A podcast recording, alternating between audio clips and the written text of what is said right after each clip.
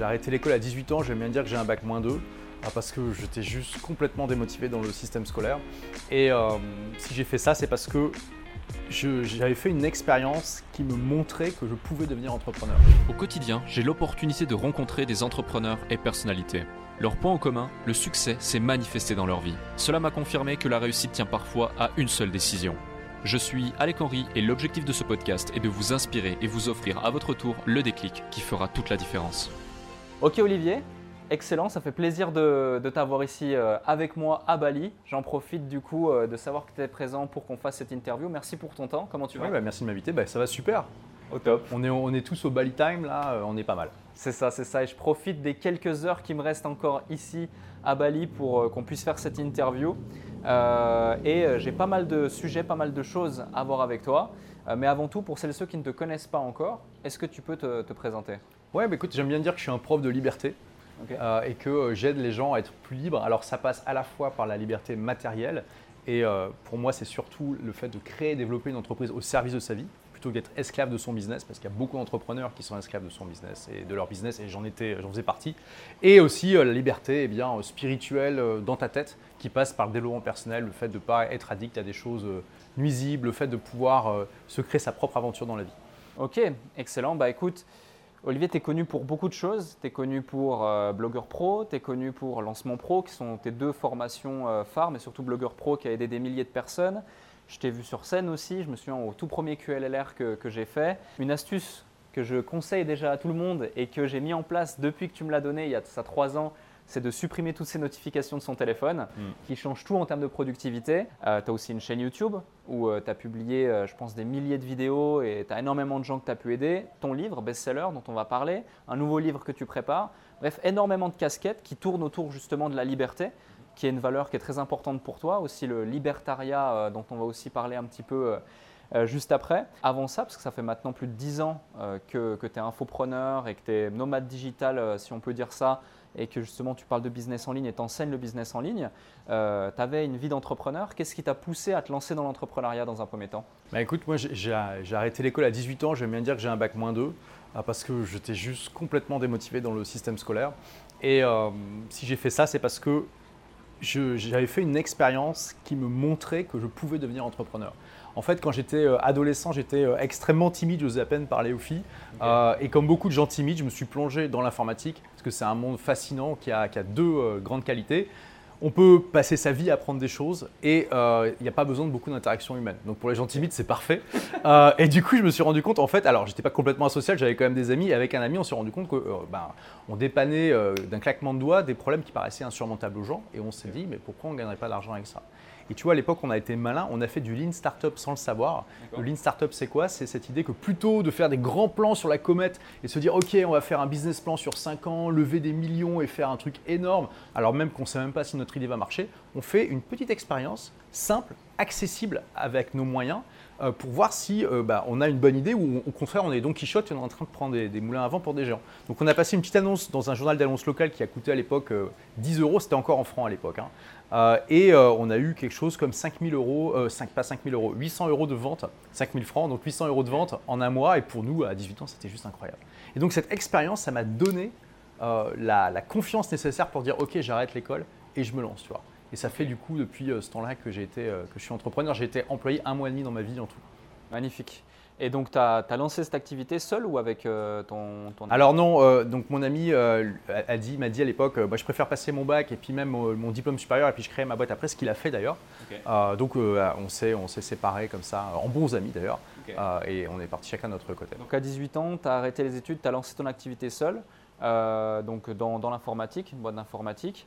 Et, et, ensuite, qu'est-ce qui a fait ou comment tu as découvert le business en ligne et cet aspect, cette possibilité de gagner de l'argent grâce à son ordinateur, une connexion Internet, où qu'on soit dans le monde. Donc, euh, juste pour mettre les choses en perspective, quand j'ai créé cette première entreprise d'informatique, c'était en 2000. Ok. Je sais que je peux avoir l'air euh, assez jeune, peut-être 35 ans. 22 ans, ouais, mais en fait, j'ai 41 ans. Ok. Euh, donc, donc voilà. Je ne les aurais pas donné. Dites-nous en commentaire si, si, si, vous auriez donné plutôt 30 ans, 35 ans.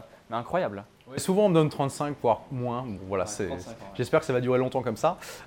Et, et, donc, c'était une aventure géniale de créer cette entreprise aussi jeune, euh, mais au bout de quelques années, on va dire au bout de 5 ans, euh, bah, j'en ai eu marre en fait de travailler 60-70 heures par semaine, de prendre une semaine de vacances par an, et puis voilà, d'avoir le, rythme de vie euh, surmené de l'entrepreneur classique finalement, parce qu'il y a beaucoup d'entrepreneurs comme ça.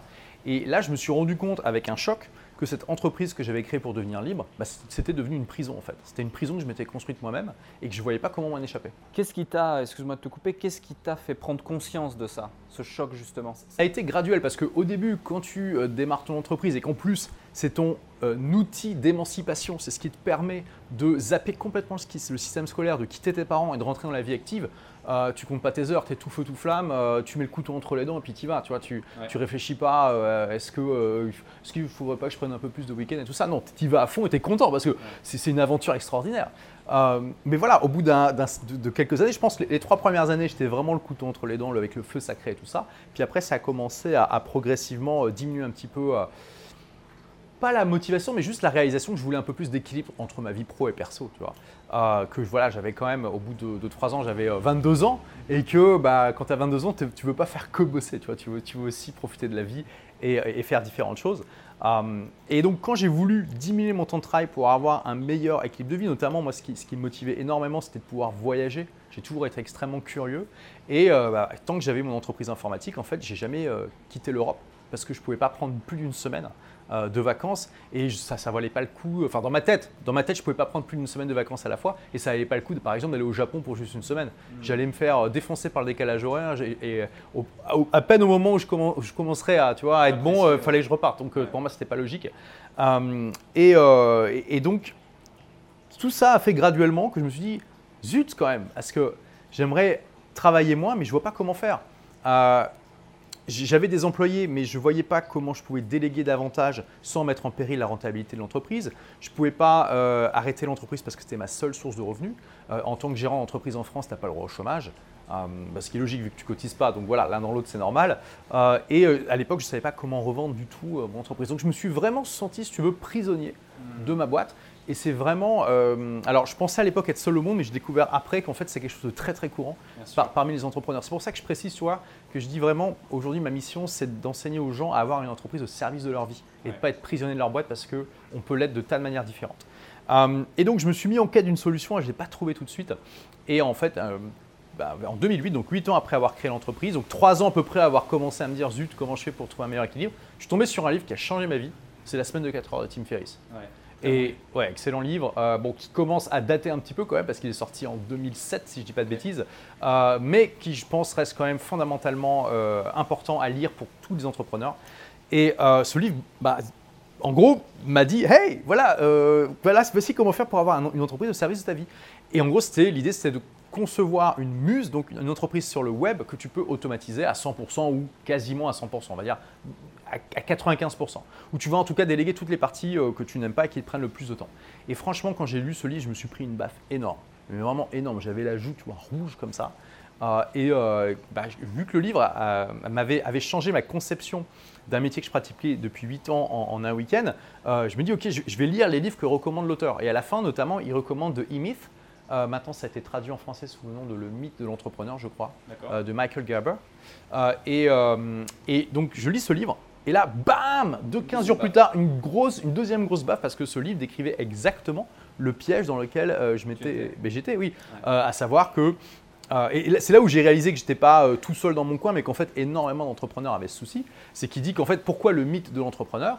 Eh bien, il dit en fait, il y a plein d'entrepreneurs qui créent leur boîte pour devenir libres, mais qui deviennent esclaves de leur boîte. Et pourquoi? Il donne une, très très bonne distinction. Il dit parce que les, entrepreneurs qui deviennent esclaves de leur business, c'est les entrepreneurs qui travaillent dans leur entreprise. Et les entrepreneurs qui créent un business au service de leur vie, c'est les entrepreneurs qui travaillent sur leur entreprise. Donc la nuance, c'est que euh, tu peux être un excellent euh, plombier. Euh, et tu, travailles pour ton patron et c'est génial et tu dis bon bah je vais devenir je, je, vais mettre à mon compte et c'est super tu vas toujours être un bon plombier quand tu vas être à ton compte ouais mais sauf que quand tu es à ton compte, tu n'es pas seulement plombier, tu es aussi chef d'entreprise. Tu dois gérer la stratégie marketing, le développement commercial, euh, les finances, tu dois gérer euh, bah, le management si tu as une équipe, le recrutement, etc., etc. Ça fait plein de casquettes. Et donc très vite, tu, en fait, la plupart des gens ne se rendent pas compte parce qu'ils partent souvent de leurs compétences techniques pour créer leur business, exactement ce qui s'est passé pour moi, mais ils ne se rendent pas compte qu'en fait, tu as deux métiers. Bien sûr. Quand tu fais euh, ton métier technique et que tu es entrepreneur en même temps. Euh, et donc l'idée, c'est que si tu veux avoir vraiment un business au service de ta vie, tu dois plutôt être entrepreneur que technicien. Mm. Et que donc, c'est la différence entre, et ça il le dit pas dans le livre, mais c'est une bonne métaphore, c'est la différence entre être chef d'orchestre versus être un joueur dans l'orchestre en fait. Euh, quand tu es chef d'orchestre, tu n'as pas vraiment besoin de savoir, euh, pas vraiment besoin de savoir comment tu joues chaque instrument. Tu dois savoir grosso modo quels sons ils font et comment ils jouent en harmonie, mais, mais voilà. Euh, et c'est la même chose pour un, pour un vrai entrepreneur. Donc tout ça, ces deux bouquins m'ont vraiment ouvert les yeux et c'est là où, après différentes réflexions, je, je, me suis lancé sur le web avec mes premiers blogs. Magnifique et c'est super intéressant parce que aujourd'hui, quand on le raconte, ça peut paraître comme une évidence parce que c'est comme quand tu vas investir sur quelque chose, tu vois la montée, tu dis ah mais les patterns là c'est une évidence que ça allait monter ou c'est une évidence que ci ou ça.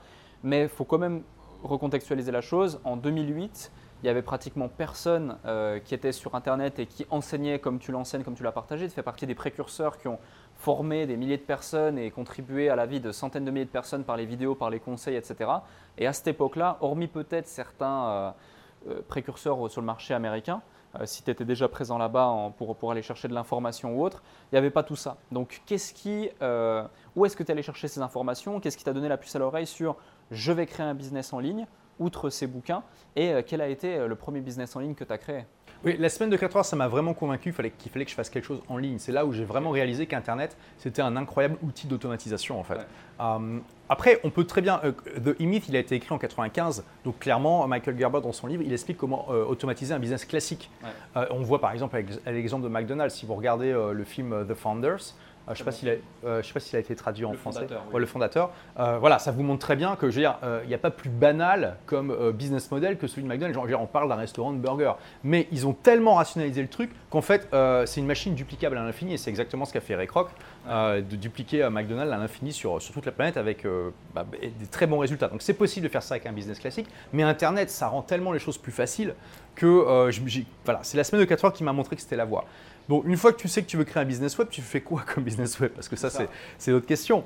Euh, et en fait, il y, a plusieurs choses qui se sont combinées pour euh, me donner l'idée des blogs. J'ai lu, euh, quand, je me suis rendu compte que donc deux livres que je lis à 15 jours d'intervalle changent complètement ma vision d'un métier que je pratique depuis 8 ans, je me dis, hey, ça serait peut-être pas bête de, de lire d'autres livres de business parce qu'il y a peut-être d'autres livres de business qui peuvent aussi me mettre des baffes et m'apporter des choses. et je tombe sur une liste à l'époque des, euh, meilleurs livres de business dans je sais plus, 24 catégories différentes, le Personal MBA, euh, qui avait été euh, sélectionné par Josh Kaufman. Et, je me dis, OK, je vais, lire, je vais lire le premier qu'il recommande, qui était The Strength Finders, la, recherche de vos forces. et en fait, c'est un test psychologique que tu passes en ligne qui va, et qui va te donner tes cinq forces majeures et comment elles se combinent entre elles. Donc je passe ça. Et là, bah, je me prends aussi une baffe parce qu'en fait, mes forces, c'est que je suis quelqu'un qui adore apprendre, ça c'est clair, euh, euh, qui adore apprendre, qui est capable de euh, lier entre eux des concepts que, auxquels les gens n'ont pas. Alors les, gens, on va, avoir pensé au concept, mais pas à la liaison entre ces concepts. Je suis quelqu'un qui est capable de lier des concepts et de voir des liaisons là où les autres n'en voient pas. Et quelqu'un qui est capable de synthétiser le savoir qu'il apprend de manière digestible et, pédagogique. et en plus, quelqu'un qui adore, pour, pour, qui, si tu veux, apprendre, c'est une passion en tant que telle. Et même si le savoir que j'apprends n'est pas utile, j'adore ça de toute façon. Mm. Donc tu vois, et, quand, j'ai passé ça, je me suis dit, mais complètement quoi. Ça m'a vraiment permis de, si tu veux, de mettre euh, euh, le doigt sur des choses que je savais confusément moi et d'avoir une meilleure clarté sur mes propres compétences. Et là, donc tu vois, je me dis, ok, waouh, donc j'ai toutes ces forces-là. Euh, et là, je, connecte ça avec le fait que pendant, pendant 8 ans, j'ai été entrepreneur et j'ai pas lu de bouquin de business. Et, et, que je lis ces livres qui me changent complètement ma vision de mon métier, je me dis, mais est-ce pourquoi je ne créerais pas un blog qui ferait des résumés de bouquins en fait? Tu vois, c'est comme ça que ça s'est combiné parce que je me suis dit, si j'ai fait cette erreur, je suis de ne pas lire de livres de business pendant 8 ans, je suis sûr qu'il y a des milliers de personnes qui font la même. Hmm. Et en fait, il faut juste dire à ces gens-là, bah, lisez des livres de business et puis ils vont se mettre à les lire en fait. Euh, et, euh, et puis je me suis dit, en fait, si je crée un blog avec des résumés de livres, ça va être, je vais être gagnant sur plein de tableaux parce que justement, ça va renforcer euh, toutes mes compétences parce que je vais faire des synthèses, donc ça va euh, développer euh, toutes ces, tous ces talents que j'ai en moi, toutes ces forces, et ça va me permettre d'aider les gens à trouver des bons livres. De, me, et puis je me suis dit, voilà, je vais créer une communauté et peut-être je vais pouvoir vendre quelque chose avec, je ne savais pas encore quoi. Mais tu vois, c'est aussi important pour moi, quand je me lance dans un projet, j'essaie toujours d'être gagnant sur plusieurs tableaux pour que si jamais je me plante sur un aspect, bah, je, gagne sur les autres. Et, ça réduit mes, mes risques au minimum. Et donc, euh, c'est là où j'ai créé mon blog. Alors, ce n'est pas mon premier blog, d'ailleurs, c'était le troisième blog que j'ai lancé, Des livres pour changer de vie, qui m'a permis de devenir euh, blogueur professionnel. D'accord, ok. C'est super intéressant de voir ce cheminement parce qu'on voit le Olivier d'aujourd'hui. Moi, tu as été une des personnes, une des premières personnes que j'ai suivies euh, quand j'ai commencé à m'intéresser au business en ligne, etc. Euh, et, je vais y revenir d'ailleurs, je me souviens de cette période, c'était une période où tu faisais une vidéo par jour, tous les jours. Et tu as dû faire ça au moins pendant deux ans, je pense. Alors j'ai fait trois défis d'une vidéo par jour, tous les jours pendant un an. Ok. mais, et même le premier défi, j'ai fait 465 jours d'affilée. D'accord. Ouais. Ok. Wow.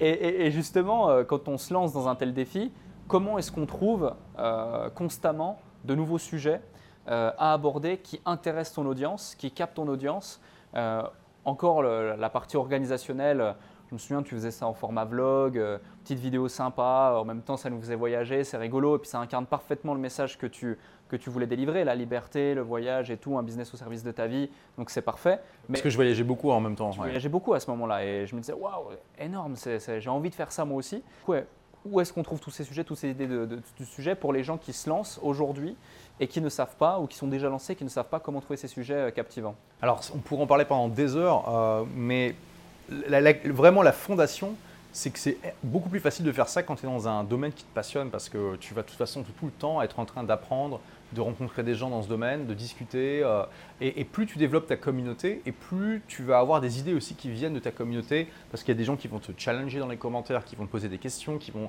euh, te, faire euh, lancer des recherches dans des, dans des directions auxquelles tu n'aurais pas pensé. et donc ça n'a pas été un souci. Mais tu vois, avant de me lancer dans ce premier défi de 465 jours d'affilée, j'avais juste dit je vais faire 60 jours. Parce que j'allais partir deux mois aux Philippines, et je me suis dit, bah comment, euh, qu'est-ce que je peux faire aux Philippines qui me permet de développer mon business et de montrer aux gens qu'on peut gérer son business de, n'importe où dans le monde, y compris dans des endroits éloignés avec un gros décalage horaire avec euh, le pays d'origine, la France, euh, sans que ça me prenne trop de temps.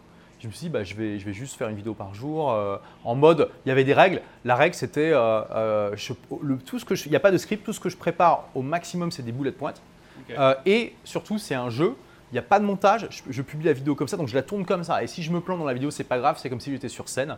Et puis, euh, et puis voilà, c'était vraiment le jeu, tu vois. Euh, euh, et, donc, comme tu dis, voilà, le, process n'était pas compliqué. et donc, ces 60 jours, en fait, j'ai vraiment eu zéro souci pour, pour trouver des sujets. Quand parfois j'avais des, des, manques d'inspiration, je demandais aux gens autour de moi.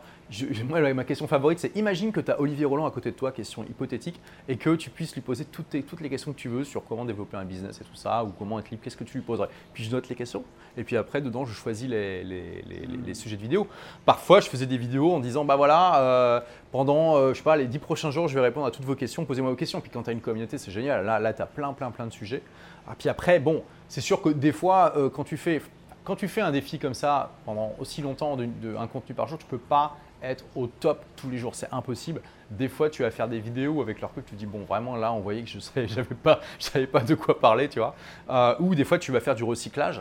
Euh, donc, euh, donc voilà, à l'époque ça marchait très très bien sur YouTube de faire une vidéo par jour. C'était vraiment l'algorithme poussait énormément et ça m'a énormément aidé. Hein. Je suis passé de 2000 abonnés à, je crois qu'en en, moins d'un an, j'étais passé à 10 000, puis après on a dépassé les 100 000, et, puis voilà, enfin, c'était, juste démentiel. Hein. Euh, aujourd'hui, ça marche pas aussi bien. mais, mais, en fait, je recommande à mes élèves, non pas de faire un défi d'un an, mais de faire un défi de 30 jours, d'une vidéo par jour. Je pense que c'est un défi euh, dans lequel tout le monde devrait se lancer. D'ailleurs, vous pouvez très bien en faire des TikTok et des réels aussi, hein, il n'y a, pas de, a pas de problème. Vous pouvez publier sur toutes les plateformes. Euh, et euh, je pense que tout le monde devrait faire ça parce que c'est vraiment un excellent exercice pour sortir sa zone de confort, arrêter de se prendre la tête sur, sur des bêtises qui servent à rien, se focaliser sur 80-20 et puis juste développer un vrai confort à la caméra. C'est ça. Je suis, tout à fait d'accord parce que c'est hyper important d'être à l'aise et, de pouvoir euh, s'exprimer clairement. Et moi-même, ça a été un gros challenge les premières vidéos. Je suis un ancien timide, introverti, j'avais jamais parlé devant une caméra, c'était horrible. Et, euh, je, te, rejoins, je te rejoins à 100%. Et aujourd'hui, euh, on est tous les deux confiants et c'est, je pense, aussi en grande partie grâce à ça. Un point qui est drôle et ça m'a fait sourire, c'est quand tu dis je m'imagine qu'il y a Olivier Roland à côté de moi et qui veut me poser une question. Et la première fois que je t'ai rencontré, c'était justement à, ce séminaire. Euh, et, tu te baladais avec un caméra guy qui te suivait partout et tu, les gens te posaient une question, ils filmaient et ensuite pendant peut-être euh, trois mois, je voyais à chaque fois les questions découpées avec la personne à côté de toi qui posait la question et du coup euh, c'était assez rigolo, c'était des petites vidéos de 3 à 10 minutes et tu répondais comme ça à la question au tac au tac. Un autre point sur lequel je veux remonter. je rebondis là-dessus parce que tu vois, je suis toujours à la recherche de moyens d'avoir plus de résultats sans plus de travail. Et, tu vois, je, je, suis souvent invité à des événements en tant que speaker ou bien euh, simplement en tant que participant. Et bon, bah voilà, comme ça fait longtemps que je suis dans l'industrie, on me connaît, il y a toujours plein de gens qui viennent me poser des questions sur leur projet, tout ça. À un moment, j'ai eu un déclic, je me suis dit, mais pourquoi je me pourquoi j'ai pas quelqu'un qui me filme en même temps? Parce que ça va pas me demander plus de temps en fait. Et ces questions-là, si quelqu'un la pose, je peux être sûr qu'il y en a, il y a des centaines, voire des milliers de débutants qui se posent exactement la même question. Euh, et tu vois, c'est pareil pour les conférences.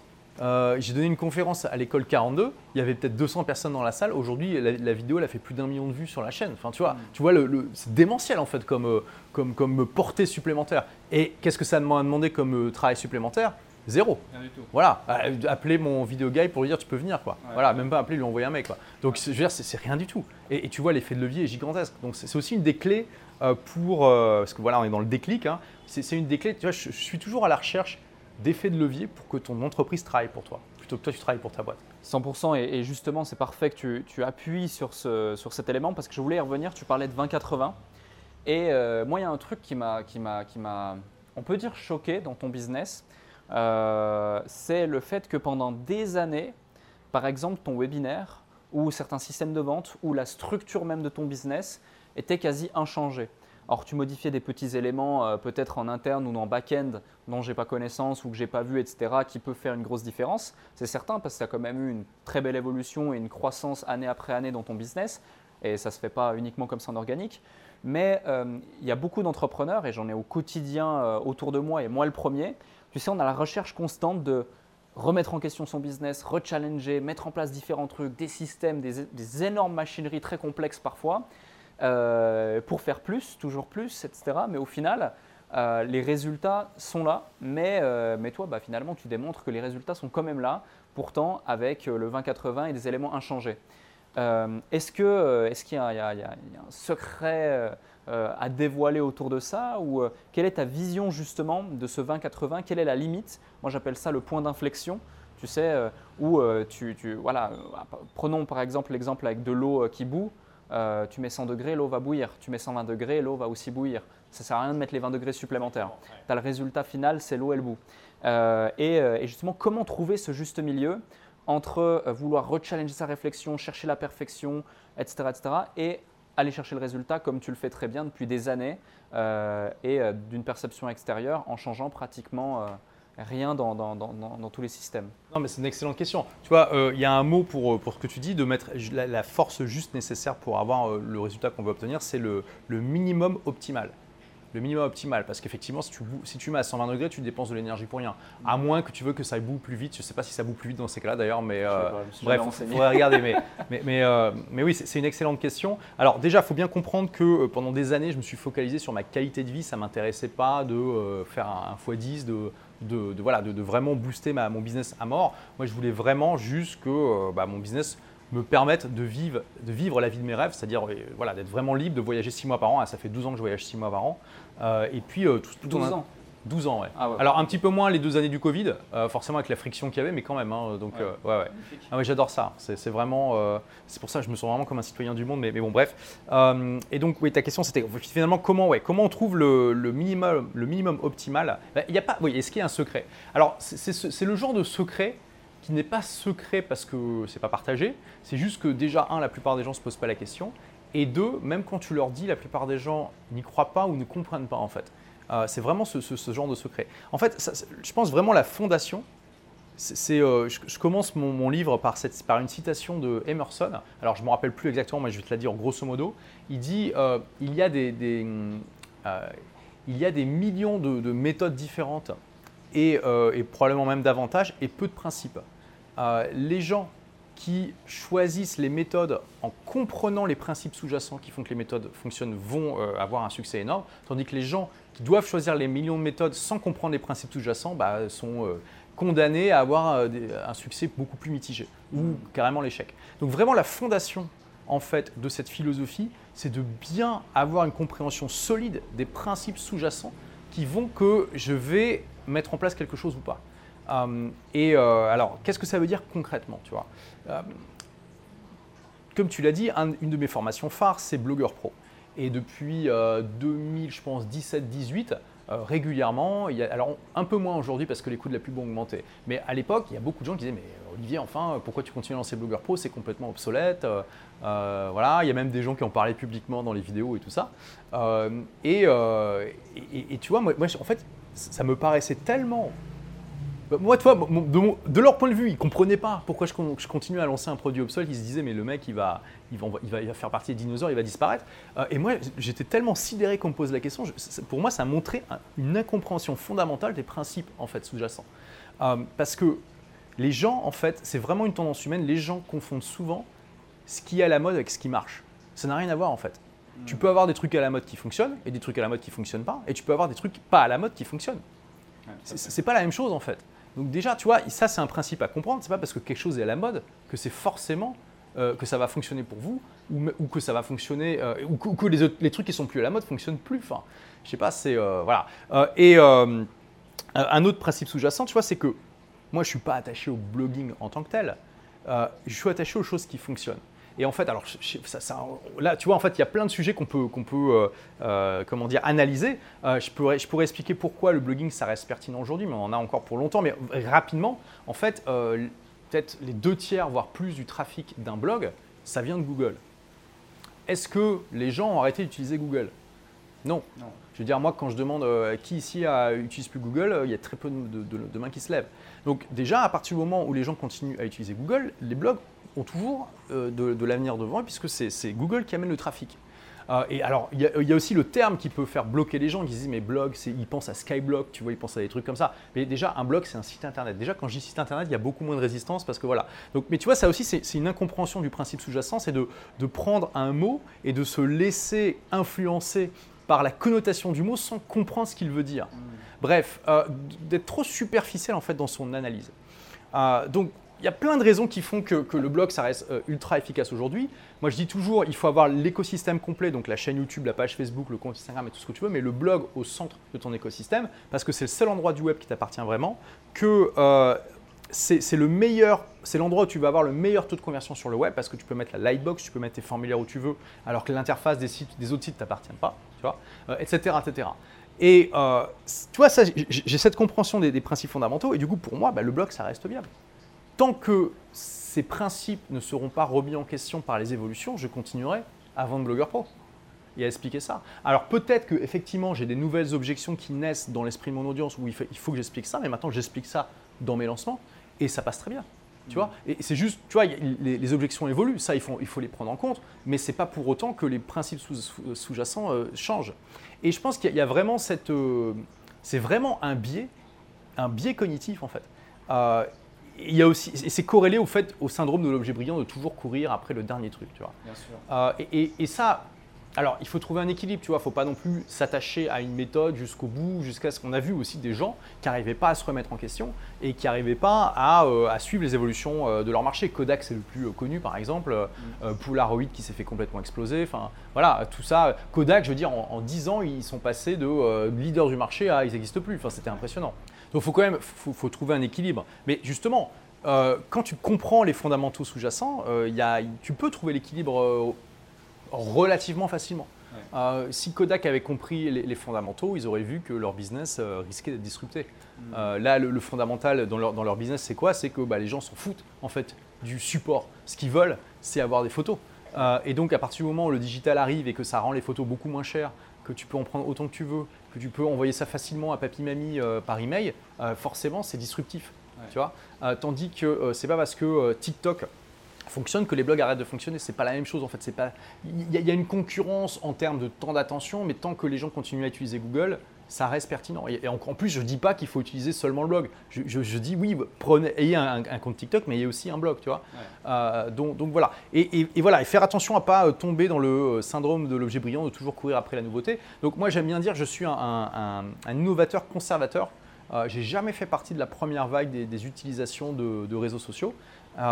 et je fais toujours partie de la deuxième vague souvent, je les adopte assez tôt, mais j'attends de voir ce que ça donne la première vague. Et ça t'évite aussi de, dépenser trop d'énergie dans des réseaux qui n'ont pas d'avenir. Tu vois, euh, il y a euh, un an et demi, deux ans, euh, tout le monde parlait des Clubhouse. J'ai un ami qui m'a poussé à fond pour me lancer. Donc, il, m'a vraiment poussé. Donc, j'ai dit, ok, vas-y, je crée un compte et tout. mais déjà, tu vois, un Clubhouse, le truc. Alors, Clubhouse, j'explique pour ceux qui ne connaissent pas, c'était un, ça a eu le vent en poupe pendant le Covid. C'était en fait des diffusions en direct de, discussions. Enfin, alors, ça pouvait, ça pouvait être des monologues, mais d'audio en fait. Et voilà, on pouvait créer des salles, faire des discussions et tout ça. Ça a, eu, ça a été très à la mode à un moment pendant le Covid. Et euh, moi, déjà, le premier truc qui m'a saoulé, c'était que tu ne pouvais pas enregistrer. C'était que des diffusions en direct. Mm. Pour moi, ça ne va, ça va pas avec ma philosophie de euh, bah, tu veux un maximum de résultats avec l'enregistrement, avec euh, ton travail. Si tu ne peux pas enregistrer, c'est comme si j'avais fait la conférence à l'école 42 sans pouvoir enregistrer, j'aurais touché 200 personnes versus 1 million. ça va pas, tu vois. Il y, a un problème. Et puis finalement, très vite, j'ai abandonné parce que je me suis dit ça ne va pas, on va, on va attendre de voir ce que ça donne. Et voilà, Clubhouse aujourd'hui, plus personne n'en parle. et ça m'a, alors qu'il y a des gens qui ont investi une énergie folle là-dedans et qui aujourd'hui se retrouve le bec dans l'eau, tu vois. Euh, TikTok, je me suis pas mis euh, au début, là je m'y mets parce que clairement je vois que ça fonctionne euh, et, et, que, et qu'en plus on peut publier les TikTok sur Instagram en réel et YouTube en short, donc c'est parfait, tu vois. Ça, ça, touche tous les réseaux et, et, c'est top.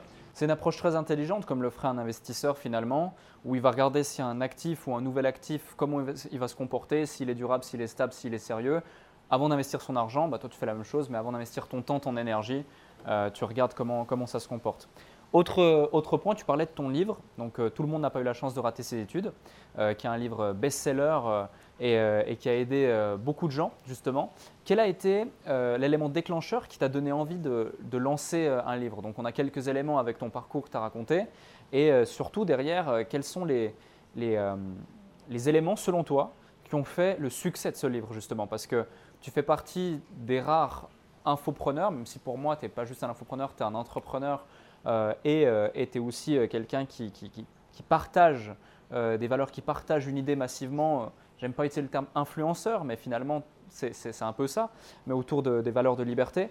bref, il y a beaucoup de gens qui lancent des livres, parfois juste pour avoir le titre auteur et être content de l'avoir. Euh, moi, le premier au départ, hein, j'ai l'honnêteté de le dire, c'était vraiment cette intention, en plus de l'intention de partager, etc. C'est aussi pour ça que je suis en train de retravailler dessus pour faire une réédition de mon livre beaucoup plus costaud, beaucoup plus solide et beaucoup plus aligné avec ce que j'ai envie de partager. Mais de ton point de vue, vu que tu es en plus en train d'écrire un, nouvel ouvrage, je ne sais pas si on peut euh, en parler ou pas. Ok, c'est pas un secret d'État du coup. Et euh, du coup, bah, est-ce que tu peux nous partager ton retour d'expérience à ce sujet? Oui, euh, alors déjà, pourquoi j'ai voulu créer cela Déjà, tu as tout à fait raison de dire que dans notre industrie, il y a beaucoup de gens qui écrivent un livre pour avoir le statut auteur. Euh, en, partie parce que l'auteur est un peu la vache sacrée euh, du, monde moderne, on, le respecte beaucoup. et donc voilà, ça, augmente l'autorité.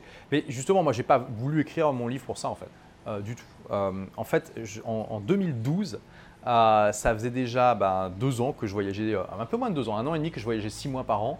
Euh, euh, et, que voilà, je gagnais plus d'argent que ce que je pouvais en dépenser, plus, d'argent que dans mes rêves les plus fous, que j'inspirais des milliers de personnes euh, et je voyais les, premiers résultats de, des élèves de ma formation blogueur pro et je me suis dit waouh, c'est vraiment génial. J'avais dépassé tous mes objectifs de loin.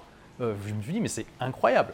et, donc j'étais très content, mais en même temps, il y a un problème dans le fait d'atteindre tous ces objectifs et de loin, c'est que tu te dis, mais ok, mais du coup, euh, what's next Toi, c'est quoi la prochaine étape? Et tu peux avoir une certaine sensation de vide, en fait. Mm. Euh, et euh, bon, tu vois, je, je, profitais de la vie et tout ça, mais je me suis dit, ok, c'est quoi la prochaine étape? Et la pyramide de Maslow m'a aidé, m'a inspiré. Ah, parce qu'en gros, les, deux derniers, tu sais, la pyramide de Maslow, c'est au début, euh, enfin, tu peux pas t'occuper de ton développement personnel si tu as faim, tu as soif et que tu pas de toi d'abord. Il va falloir que tu t'occupes de ton bien-être matériel minimum. Euh, ensuite, il faut que tu fasses partie d'une communauté euh, qui t'accepte, etc. Et puis voilà, puis après, tu montes un petit peu dans, les, dans, tes besoins spirituels. Et les deux derniers étages de la pyramide de Maslow, en gros, c'est la réalisation de soi et l'apport de valeur à l'humanité, à l'univers. Et je me suis dit, ok, comment je peux me réaliser vraiment et euh, apporter un max de valeur. Et je me suis dit, euh, en fait, euh, j'ai toujours rêvé d'être auteur.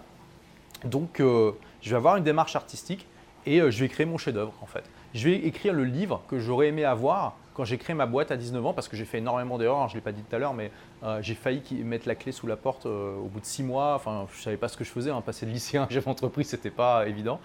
et je vais écrire le livre que j'aurais aimé avoir et qui m'aurait évité beaucoup d'erreurs. et puis, ça va être vraiment ma manière de, voilà, de, de, de, me réaliser, d'offrir de la valeur. Et euh, j'avais absolument aucun objectif de ROI avec ce bouquin, en fait.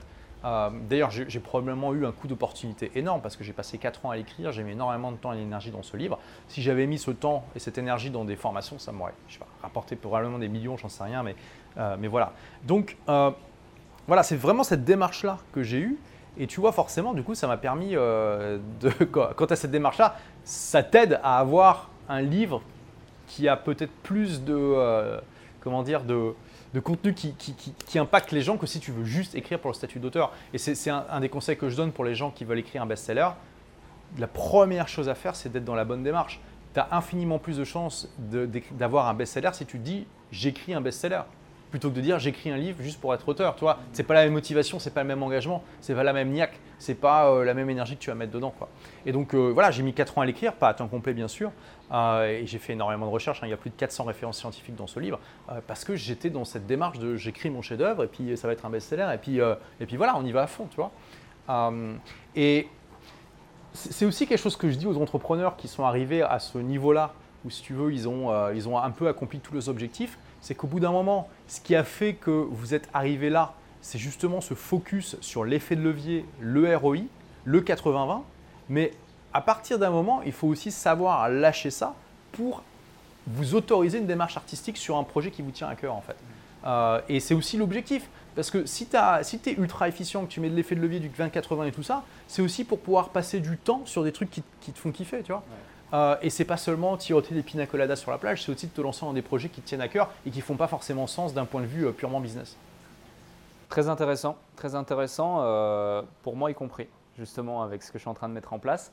un point intéressant aussi, c'est, tu dis, j'ai gagné, je plus d'argent que je pouvais l'imaginer, exploser tous mes objectifs, plus que je pourrais en dépenser, etc. C'était en 2012, on est en 2022, ça fait 10 ans euh, en 10 ans en plus, tu as eu encore plus de la croissance, tu as été un des précurseurs, donc j'imagine que tu en as accumulé. Euh, quelle est ta vision de l'investissement? Qu'est-ce que tu fais finalement de, tes fonds? Et comment tu, gères tes investissements? C'est aussi une grande question que souvent euh, on me pose et que des personnes qui, nous regardent justement se posent. on commence à gagner un peu d'argent, donc imaginons on a 10 000, 50 000, 100 000, 500 000, 1 million de côté quelle est la démarche, la réflexion qu'on doit avoir pour commencer justement euh, à investir? Oui. Euh, alors moi déjà je suis minimaliste, hein. j'ai très très peu de besoins matériels. Euh, quasiment toutes mes possessions pourraient être dans mon coffre, enfin dans un coffre de voiture. J'ai mon coffre, mais j'ai plus de voiture depuis 7 ans. Dans un coffre de voiture, à part mes guitares. Bah, mes guitares c'est un peu mon petit kiff. donc mon kiff à moi pour dépenser mon argent, c'est de prendre des beaux Airbnb, d'aller dans des beaux lieux, de me payer des belles expériences. Des expériences plutôt que des objets, tu vois. et du coup j'investis une énorme partie de ce que je gagne, je l'investis. C'est vraiment euh, pour moi, parce que c'est toujours cette idée de liberté. Euh, déjà, ça fait 7 ans que j'ai quitté mon pays natal, la France, donc je ne compte pas sur euh, un gouvernement pour assurer ma retraite. Je veux me constituer ma propre retraite. Et voilà, du coup, pour moi, c'est important de, pouvoir faire ça. J'ai à peu près tout testé, la bourse, l'immobilier, les cryptos. je me suis rendu compte au bout d'un moment que l'immobilier, c'est pas pour moi trop de, galères et de, facteurs humains à gérer. Pourtant, j'ai deux personnes dans mon équipe qui, gèrent mon immobilier pour moi. J'ai des euh, euh, gestionnaires locatifs sur place. Euh, mais c'est juste, c'est vraiment un truc qui me. Non seulement ça ne me passionne pas, mais ça, ça m'horripile en fait. Tu vois. donc j'ai dû avoir. Combien j'ai eu d'appartements en tout? Bah, je, vais dire ceux que j'ai aujourd'hui. Là, j'ai trois appartements en France. J'en ai, j'ai un immeuble de cinq appartements au Canada, au Québec.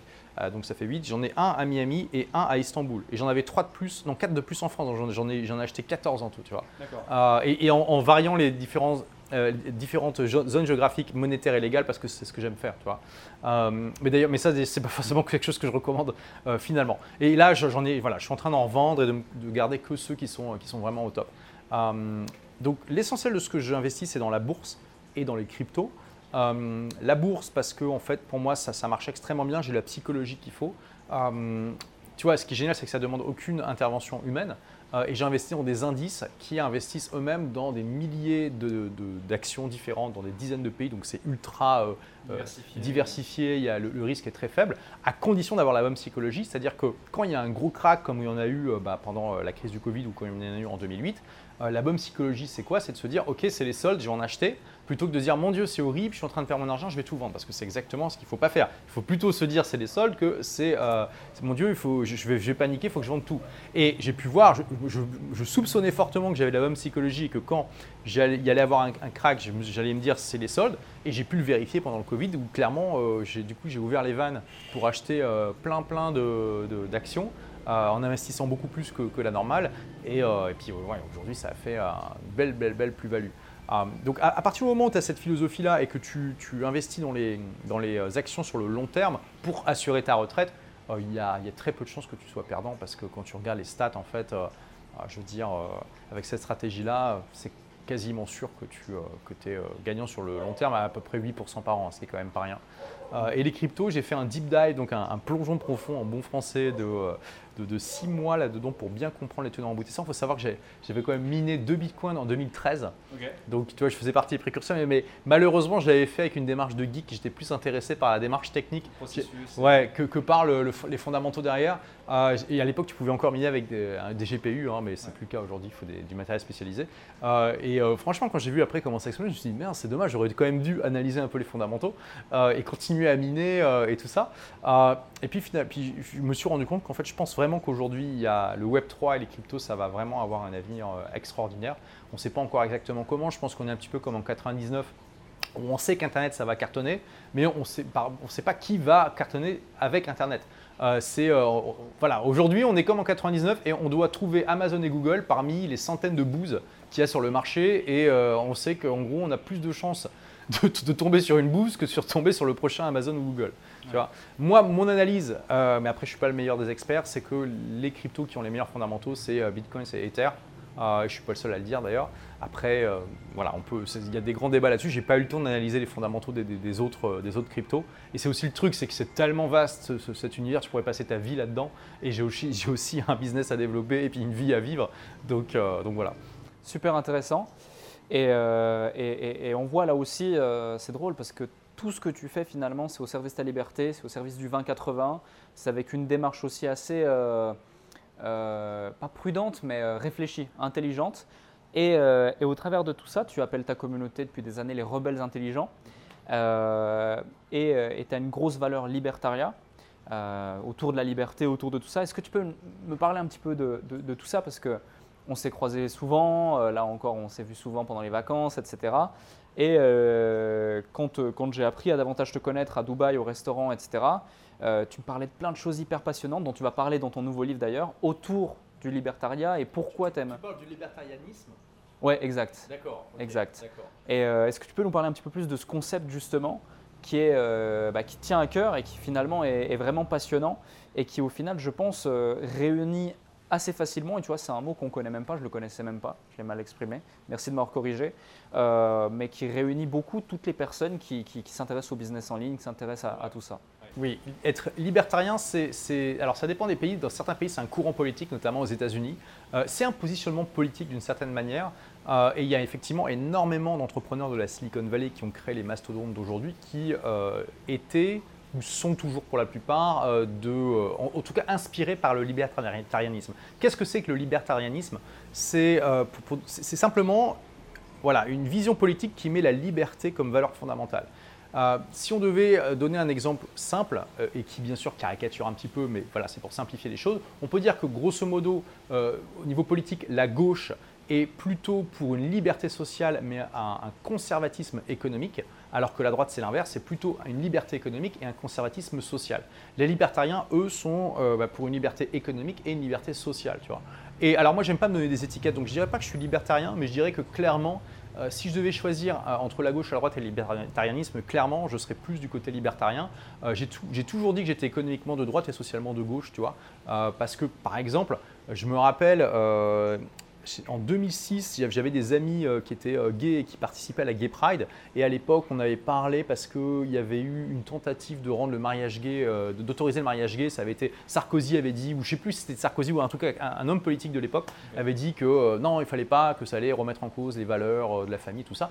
Et à l'époque, j'étais choqué. Je me dis mais comment on peut interdire à des gens de se marier? Qu'est-ce que ça peut foutre que, enfin tu vois, donc c'est vraiment cette idée de, liberté où tu laisses les gens libres de faire ce qu'ils veulent. Bah, dans une certaine mesure, bien sûr. On n'est pas, je ne suis pas anarchiste non plus, tu vois.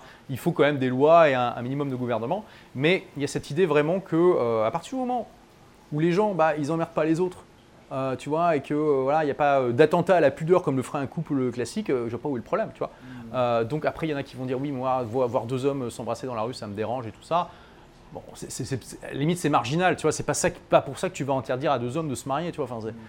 Donc c'est cette idée d'avoir la liberté comme, valeur fondamentale. Euh, et, euh, et, puis de, bâtir toute une philosophie euh, bah, à la fois de vie politique, économique dessus. donc mon livre, alors est-ce que mon livre va parler de ça?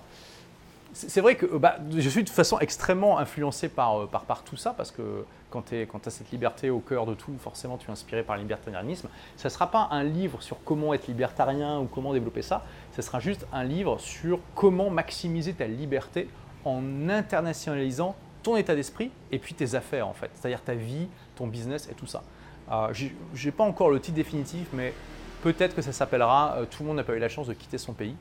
Euh, et tu vois, je, je, montrerai le contraste entre les monopays qui sont peut-être, je sais pas, 98% des gens. Hein. Je n'ai pas les chiffres exacts, il faudrait que je regarde, mais en gros, la plupart des gens naissent dans un pays, sont éduqués dans ce pays-là, font leurs études dans ce pays-là, et bien euh, font, euh, euh, vont travailler dans ce pays-là, investissent dans ce pays-là, ont des enfants dans ce pays-là, prennent leur retraite dans ce pays-là et puis meurent dans ce pays-là. Ils font tout dans le même pays. c'est pour ça que je les appelle les monopays.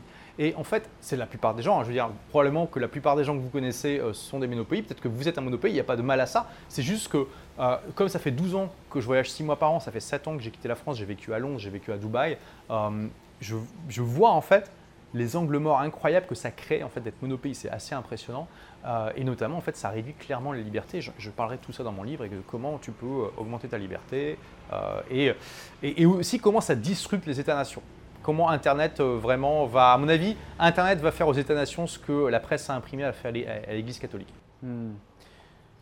Il y a un point aussi, c'est que tu dis que ça, stoppe la liberté, entre guillemets, justement, ou ça arrête la liberté, mais ça crée plus de liberté du coup de faire l'inverse, mais surtout aussi des opportunités. Euh, typiquement de voyager, de, voir plein de choses, etc. Et en parlant d'opportunités, moi je vois, j'en ai eu énormément qui se sont manifestés dans ma vie en voyageant parce que naturellement tu rencontres de nouvelles personnes, tu découvres de nouvelles cultures, euh, tu vas casser des, croyances, etc.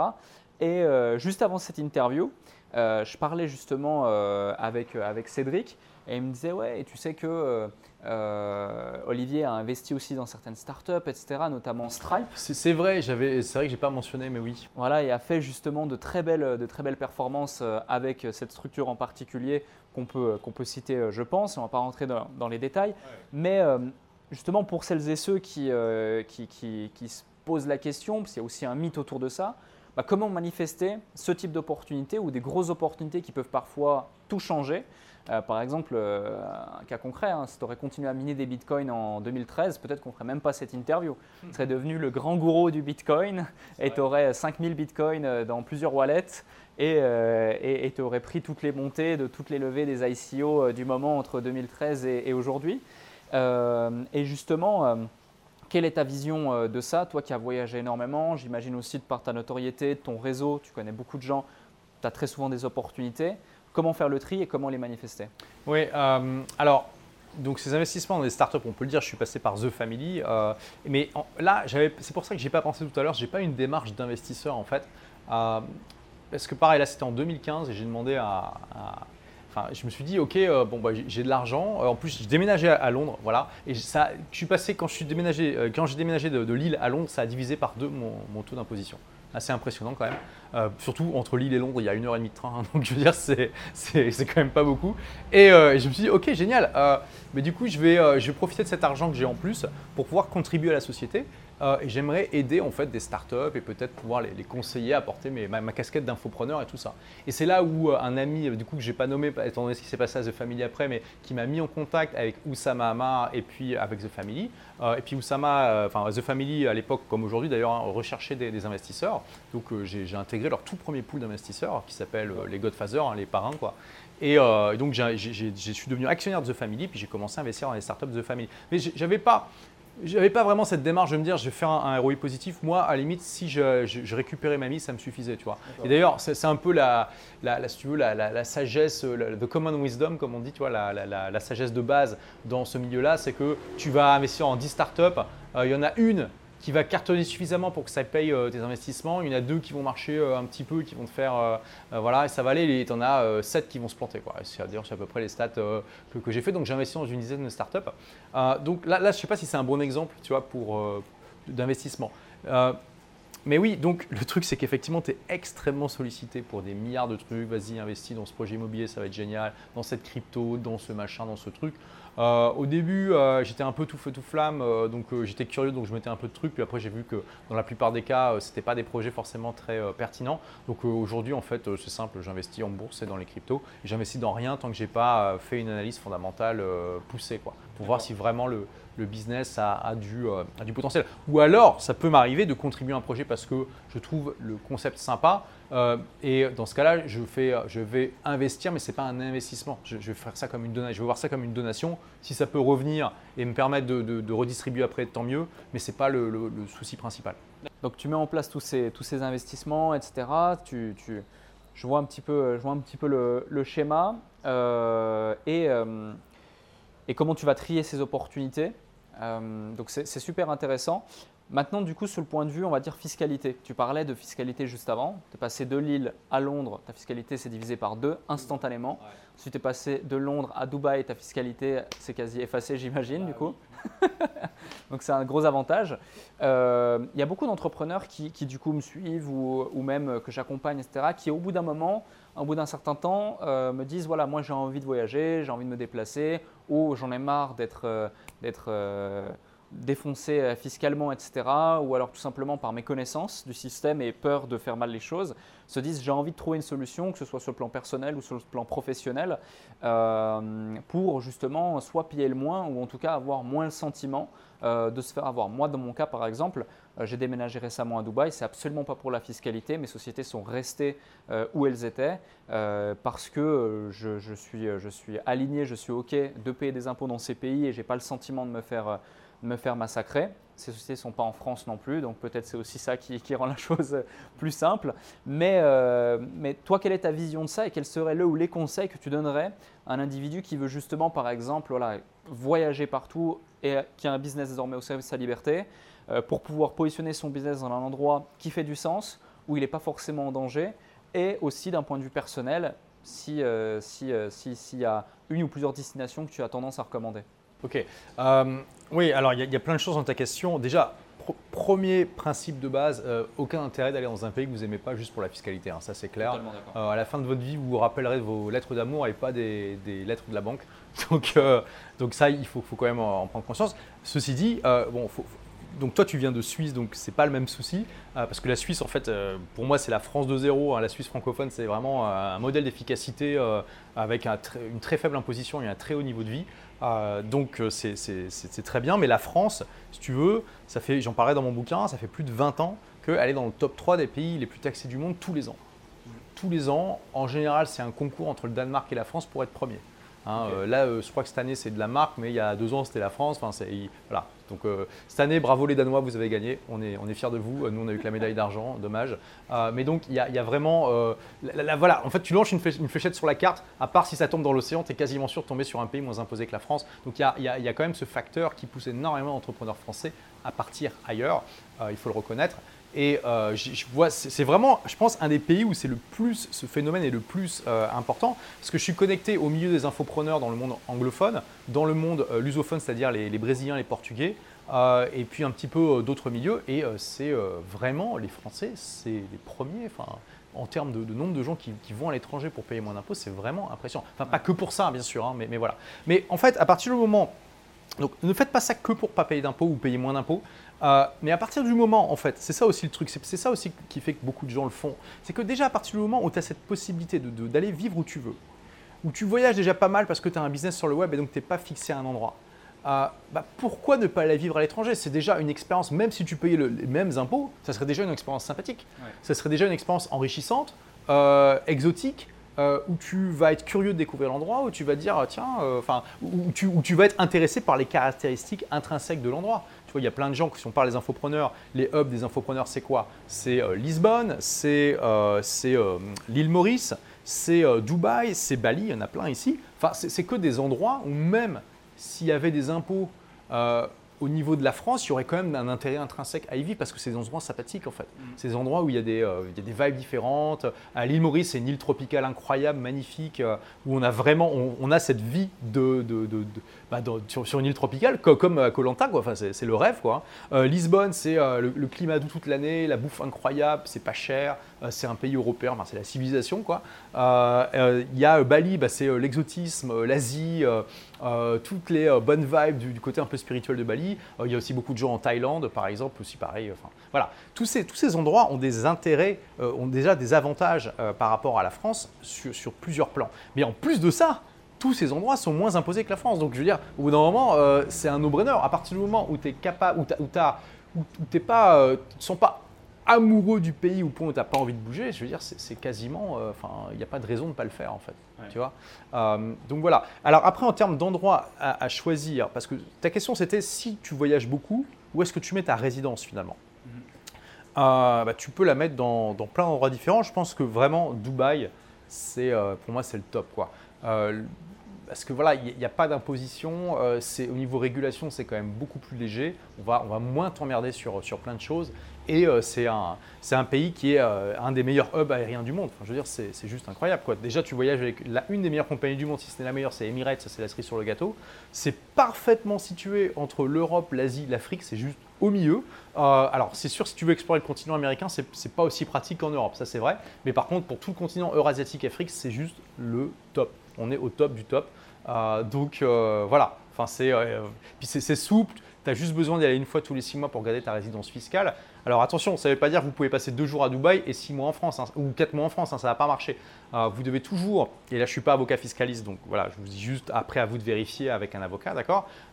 Faites toujours en sorte que le pays dans lequel vous passez le plus de temps, ça soit soit votre pays de résidence, soit un pays qui ne va pas vous considérer comme résidence fiscale et typiquement euh, qui n'est pas votre pays d'origine parce que c'est lui qui va euh, vous prendre pour acquis, qui va essayer de vous, euh, de vous, de vous récupérer en fait, tout Mhm. simplement.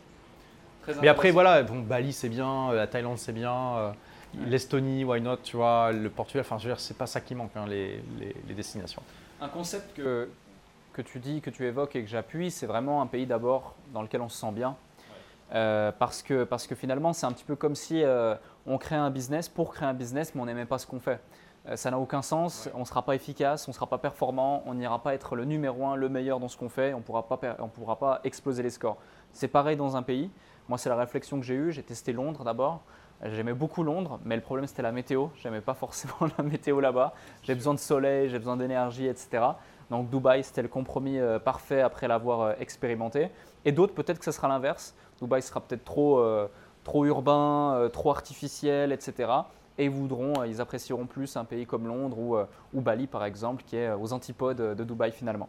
Donc euh, c'est vraiment, c'est vraiment super intéressant. Un autre point que je voulais voir avec et tu, toi. tu vois, je rebondis Ouais. juste là-dessus parce que ça sera un des points de mon nouveau livre, c'est que maintenant, en fait, il y a vraiment euh, un marché des juridictions pour les gens qui sont en ligne. Et c'est pas seulement les entrepreneurs. Même si aujourd'hui vous faites du télétravail, vous êtes aussi libre. Et ça, c'est révolutionnaire et beaucoup de gens n'ont pas encore, l'ont pas encore saisi, tu vois. C'est que euh, même si tu dois rester dans un fuseau horaire qui est pas trop loin du fuseau horaire de ton employeur parce que tu dois, je sais pas, répondre à des appels téléphoniques, admettons que ça soit plus ou moins 3 heures et que ton employeur est en France, tu as accès à toute l'Europe, toute l'Afrique et une partie du Moyen-Orient. Il faudrait que je calcule, mais c'est plus d'une centaine de juridictions parmi lesquelles tu peux choisir. Et il y en a qui vont aussi te permettre de diminuer ton taux d'imposition. Enfin, je veux dire, c'est c'est juste révolutionnaire en fait. Euh, donc, euh, c'est c'est aussi un, un des points fondamentaux qui, qui qui est en train de disrupter les États-nations. Et euh, ça fait sens en fait d'utiliser ça pour optimiser sa situation, pas seulement fiscale, mais aussi personnelle, de qualité niveau de vie. Voilà. Exact, Ouais. tout à fait. Tu utilisais un terme assez drôle euh, tout à l'heure. Tu parlais du mot euh, je suis un dinosaure, euh, en disant que certains pourraient prétendre que tu es un dinosaure. que tu vas Non, mais des fois, je dis ça en rigolant quand on me dit, mais tu fais quoi Je dis, bah moi, ma profession, c'est dinosaure. Dinosaure, ah ouais Ça fait 7 ans que je suis dinosaure dans le, dans le, bah, c'est en rigolant, tu vois, Ouais. dans, dans- dans le milieu. Et ce que je dis aussi, c'est que, tu vois, je, je serai un dinosaure pendant longtemps parce que c'est, dans 10 ans, je serai toujours là, tu vois. Exactement, mais et, et moi je trouve que ce terme est plus euh, positif que péjoratif. Euh, si bien sûr on ne prend pas compte que les dinosaures aujourd'hui sont plus là. Mais, euh, et du coup, euh, voilà, tu es, dinosaure, tu es acteur de ce marché, tu es l'un des acteurs, enfin tu es dans le top euh, 5, euh, top 3 ou en tout cas top 10 assurément de- des acteurs infopreneurs francophones depuis maintenant plus de 10 ans. Euh, du coup, tu vois beaucoup de choses. En plus d'être acteur, tu es aussi spectateur de ce marché. Tu le vois évoluer, tu as vu des nouvelles personnes entrer, ces personnes sortir, rester, évoluer, jouer un petit peu dans, les positions, le palmarès un petit peu d'impact, de, de, visibilité, etc. Tu as vu de nouveaux acteurs arriver, on en voit tout le temps. Tu as vu surtout le marché évoluer. Euh, quel est ton sentiment avec toute cette data? C'était quelqu'un de, très euh, euh, intellectuel également et, basé sur, sur, des éléments concrets. quel est ton sentiment du marché actuel de l'infoproduit du business en ligne pour réussir à, se faire une place, se faire un trou, se faire un nom et, et peut-être même, on va en parler après, de l'avenir de ce marché-là? Oui, bah écoute, c'est sûr que c'est une industrie qui est beaucoup plus mature aujourd'hui qu'il y a quand j'ai démarré ou même qu'il y a 10 ans. Euh, et ça ses avantages et ses inconvénients. Euh, c'est sûr qu'il y a beaucoup plus d'acteurs dans plein de domaines de l'infoprenariat et que donc il y a moins de domaines vierges qu'il y a 10 ans. Donc bien sûr, l'inconvénient de ça, c'est que vous avez des concurrents. Mais l'avantage, c'est que vous savez aussi que ces marchés sont rentables parce qu'il y a des gens qui en vivent depuis parfois longtemps. Et que si vous savez comment vous connecter à ces personnes-là, ça peut vraiment faire, euh, bah, au contraire, accélérer votre développement parce que c'est concurrents vont se transformer en confrères en fait. je pense à Yannick Alain par exemple, qui je crois, je crois que tu connais, mhm. euh, qui était à Bali d'ailleurs il n'y a pas longtemps. Euh, et lui, voilà, il a complètement accéléré son succès simplement en se connectant avec un acteur déjà implémenté dans le marché qui est David Lefrançois. et qui, voilà, il lui a proposé un partenariat où Yannick s'occupe de tout le marketing et David fait juste le contenu cœur. Quoi. Et ce qui allait très bien à David. Et voilà, et Yannick, il n'aurait jamais pu avoir le succès qu'il a aujourd'hui s'il n'avait pas fait ce partenariat-là. Donc ça dépend quel est ton angle d'attaque par rapport à ça. Et euh, un autre avantage d'avoir un marché avec des, euh, collègues, au-delà du fait que ça valide le, le potentiel économique, c'est que, euh, en fait, déjà, c'est pas parce que quelqu'un l'a depuis des années qu'il va forcément durer. Comme tu dis, moi j'ai vu aussi, j'ai vu beaucoup d'acteurs qui se sont lancés, qui ont fonctionné un moment et puis qui, qui ont arrêté, tout simplement, qui, qui, aujourd'hui n'ont pas du tout le même succès qu'avant, voire même ne sont plus du tout dans, le marché, malheureusement. On pourrait d'ailleurs euh, essayer d'analyser, euh, d'analyser pourquoi. Je pense que beaucoup, c'est parce qu'ils justement, ils n'avaient pas fait une bonne analyse des fondamentaux, mais aussi des fondamentaux en termes de stratégie. Euh, et ils avaient, pas été, ils avaient été trop conservateurs et pas assez innovateurs. Il faut trouver le bon équilibre, tu vois. Mm. Comment on fait finalement pour tirer son épingle du jeu? Ensuite, je pense qu'on est encore loin d'avoir atteint la saturation en francophonie dans la plupart des marchés. Euh, clairement, même le dev perso, on pourrait dire que ça fait 10 ans que c'est saturé, mais il y a toujours des gens qui démarrent et qui arrivent à percer. Euh, c'est une question d'angle d'attaque, c'est aussi une question de format, c'est une question de, réseau. Euh, il y a des gens qui vont cartonner sur TikTok, par exemple. J'ai l'exemple d'un ami qui, pendant deux ans, a essayé de faire décoller sa chaîne YouTube sur les rêves lucides, qui, je pense, est un sujet intéressant où il y a probablement un potentiel économique. et il n'y arrivait pas. Il s'est mis à TikTok et en 15 jours, il a eu 60 000 abonnés. il a fait une vidéo virale qui a fait plus de 2 millions de vues. Euh, il a eu plus de 10 000 abonnés à, sa, liste euh, en, 15 bah, jours. Euh, par contre, ce n'est pas parfait parce que en fait, là, il a, voulu vendre son e-book qui est pas cher à 17 euros et ça s'est quasiment pas vendu. Et quand il a fait un sondage, je lui ai dit, fais un sondage pour savoir un peu qui est ta liste il s'est rendu compte qu'en fait, il avait seulement 30% de ses abonnés qui avaient plus de 18 ans. Donc forcément, les autres, ils n'ont pas de carte bancaire et tout ça. Mais je lui dit, c'est pas grave, tu es en train de planter des graines. Moi, tu sais, il y a des gens qui m'achètent aujourd'hui des formations et tout ça, qui me disent Olivier, ça fait 3 euh, ans, 5 ans, 10 ans que je te suis. Donc là, tu es en train de planter des graines, tu es en train de te constituer une communauté de fans et dans quelques années, ils vont t'acheter des trucs, t'inquiète pas. Tu vois. Euh, donc il y, a des tas de facteurs de, de, de, différenciation. Attention par contre, TikTok c'est bien, mais ayez toujours votre blog, votre site web au centre de l'écosystème. D'accord C'est important. Euh, et même la chaîne YouTube, il ne faut pas, faut pas la négliger et tout ça. donc il y a des tas de manières en fait de, tirer son épingle du jeu. Euh, et il euh, y a des vrais gens qui vont être des dinosaures et qui vont disparaître, donc ne faut pas trop non plus être trop impressionné par ça. Et tu vois, il y a aussi quelque chose que j'aime dire, et ça aussi c'est un biais humain, c'est que on a tous tendance à se laisser impressionner par ce qui existe, en se disant mon Dieu, ça y est, euh, tout a été inventé sur le web, en oubliant de se laisser impressionner par ce qui n'existe pas encore. Et tu vois, on ne sait pas du tout dans 10 ans quelles seront les plateformes qui vont être populaires, euh, quelles seront les euh, évolutions en termes d'interface, de technologie, d'algorithmes et tout ça. il y a une chose qui est certaine, c'est qu'il y a des tas de services qui nous sembleront indispensables dans 10 ans et qui n'existent pas encore aujourd'hui. C'est sûr, à 2000%. Euh, et donc voilà, n'oubliez pas de vous laisser aussi impressionner par ce qui n'existe pas encore et, et essayer d'être l'acteur de ça, tout simplement. C'est clair, parce que dans 10 ans, on sera beaucoup certainement à se dire, mince, pourquoi j'y ai pas pensé, euh, ça paraissait évident, etc., etc., comme souvent d'ailleurs. Et dans 10 ans, il y a beaucoup des gens qui nous regardent qui vont se dire mince, pourquoi je ne me suis pas lancé, tu vois. C'est clair, bien sûr. Parce qu'on dit souvent, le meilleur moment pour se lancer, c'était il y a 10 ans, le deuxième meilleur moment, c'est maintenant. Et faites-le faites -le maintenant. Et justement, j'ai une dernière question à te poser que je pose à chaque fois euh, à quelqu'un qui, qui est, présent avec moi sur le podcast. Euh, si tu avais un conseil ou un élément à donner à quelqu'un ou même à toi du passé euh, pour te donner un déclic justement et le truc que tu as absolument envie de partager, tu es ici chez toi, c'est ton podcast, c'est ta chaîne YouTube imagine. et tu as envie de le partager, lequel serait ce conseil? Bah, Tu vois, j'ai partagé quand même pas mal de choses. donc, raisonner par les principes plutôt que par, par les méthodes, choisir ces méthodes en fonction des principes, les principes fondamentaux, y compris dans les investissements. Euh, effet de levier 20-80, euh, toujours se demander comment je peux avoir plus de résultats avec la même quantité d'efforts. Donc voilà, il y, a plein de principes comme ça que, vous pouvez utiliser. Du coup, ce que je vais vous dire, c'est euh, choisissez une chose dans cette interview et puis mettez-la en pratique aujourd'hui ou demain.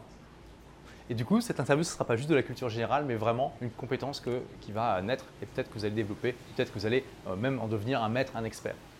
C'est clair, parce que finalement, la barrière est vraiment très très fine entre le divertissement et l'apprentissage. Il y a beaucoup de gens qui achètent des formations, qui regardent des vidéos sur YouTube, qui lisent des articles de blog euh, ou autres, et qui finalement bah, accumulent de la connaissance, mais ne la mettent pas en application. Et finalement, vous pourrez très bien passer un très bon moment en nous écoutant ou en nous regardant pendant une heure, euh, et, n'avoir rien fait. Ou alors certains sortiront leur épingle du jeu, appliqueront au moins un élément de tout ce qui a été partagé, parce que clairement Olivier, tu nous as partagé des sacrées pépites, merci pour ça pendant, une heure, merci pour eux également. Donc appliquez au moins un conseil de cette interview. Et du coup, bah, on se dit euh, à très vite, à très bientôt. Merci et mettez les 5 étoiles sur Apple Podcast si ce n'est pas déjà fait. Merci.